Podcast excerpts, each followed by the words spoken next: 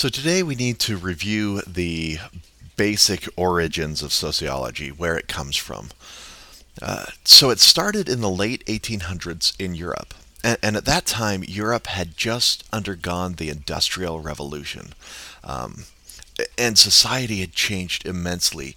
They had lived on farms in these small communities for hundreds of years. I mean, they had not lived for hundreds of years, but their families had lived there for hundreds of years. And so they had built up these patterns of interaction, the way that everything worked, and all of those had been thrown about in this crazy kind of loop and so a lot of them had been forced as the farms had been they, they called it collectivized they'd been bought up by larger uh, businesses and things. They'd been forced to move to the cities and to work in factories. They could no longer eat all their meals with their other family members. They could no longer um, spend all their time together and they worked together and all that kind of stuff and it really had a huge impact on them. And so as they moved from these farms into the into the cities, they, they call it urbanization. Um, their their whole way of life had to change, and and looking at this, this is kind of what gave birth to sociology is these huge changes happening happening to society in Europe. Okay, so the first guy you've got to know is Auguste Comte. Uh, you you may have heard of him before because he he famously toured the United States and just thought it was the most awesome country ever. So he was a French dude and he was the father of sociology. Um, his hope was to advance society in order to make society better. And he thought the best way to make society better was to study it scientifically. Look at it uh, through science, and that way you can improve things. Um, so, to make society better, he focused on this thing called positivism. Positivism is the idea that we should base our knowledge on scientific observation. Uh, so, it's called positivism because we can be positive that it's accurate. So, positivism you use science to understand how society works, and then you use that to improve society. That's what uh, Comte wanted to do. Um, now, he differentiated between two different kinds of social studies. Um, what he called social statics, which is the study of social stability and order, what keeps things the same, and social dynamics, which is the study of social changes. So sociologists still use those terms, and, and you could still divide it that way. What are the forces that keep things the same, and what are the forces that make things change? So understand that something that is not uh, social can force a change. For example, um, a, a, social dynamic would be the coronavirus. Um, it forced society to make some changes that we otherwise would not have made. That would be in the category of social dynamics.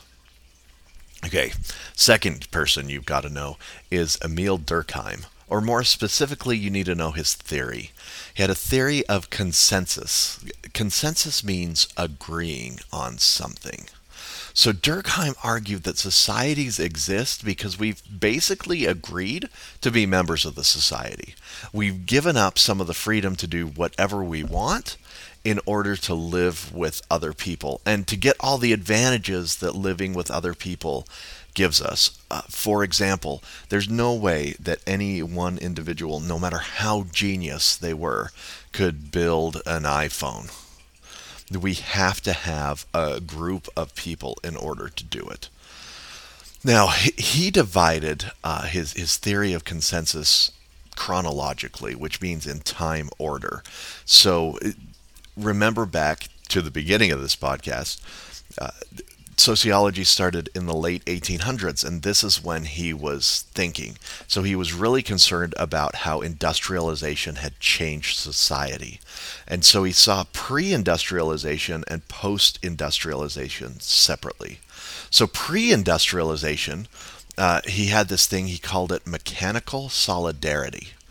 Uh, in pre industrial societies, that consensus, that agreement to work together, was based on sharing the same values and beliefs, uh, being with the same people year after year, day after day, on and on and on. So, feeling social pressure from them to conform, to get along together.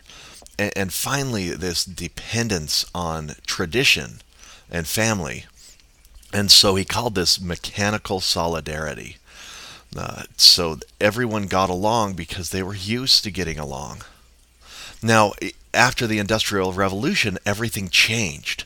Uh, in, in post industrial societies, after the Industrial Revolution, that consensus is based on each one of us doing our jobs. So, for example, our society wouldn't keep running if all of the bankers suddenly just quit, just walked out. We rely on them to know how the banks run. Uh, we couldn't have that iPhone if the programmers just suddenly refused to program, or the people who mined the rare earth metals just suddenly stopped mining the rare earth metals it all depends on everybody doing their own jobs. And so understanding this is what leads us to get along as a society, at least to some degree now. That's that's Durkheim's theory. Hey, last is Max Weber. Uh, Weber came up with an idea called Verstehen, but give me a minute. Let me explain what he's thinking, and then we'll go through Verstehen. So we, Weber believed that sociologists have to discover the personal meanings, values, and beliefs behind the social behavior. So unlike some other sociologists, he's like, oh, we're, we're not going to ignore the individual completely. We're going to focus on them just enough to understand how the group finds its values, its meanings, its beliefs. Now, the method he suggested to do this, he called Verstehen, which is just a great word, Verstehen. Uh, that is when you put yourself mentally in another person's place. You attempt to see the world through their eyes. You try to think of a way, a method that uh, that places you so that you can understand what they're thinking and what they're thinking. Because it's not the same as what you're thinking and what you're feeling, especially if they're a member of a different social group. So, Verstehen is really important in sociology. Without it, we really can't study other people because we need to learn to see the world, at least to some degree, from their perspective. I'll see you tomorrow.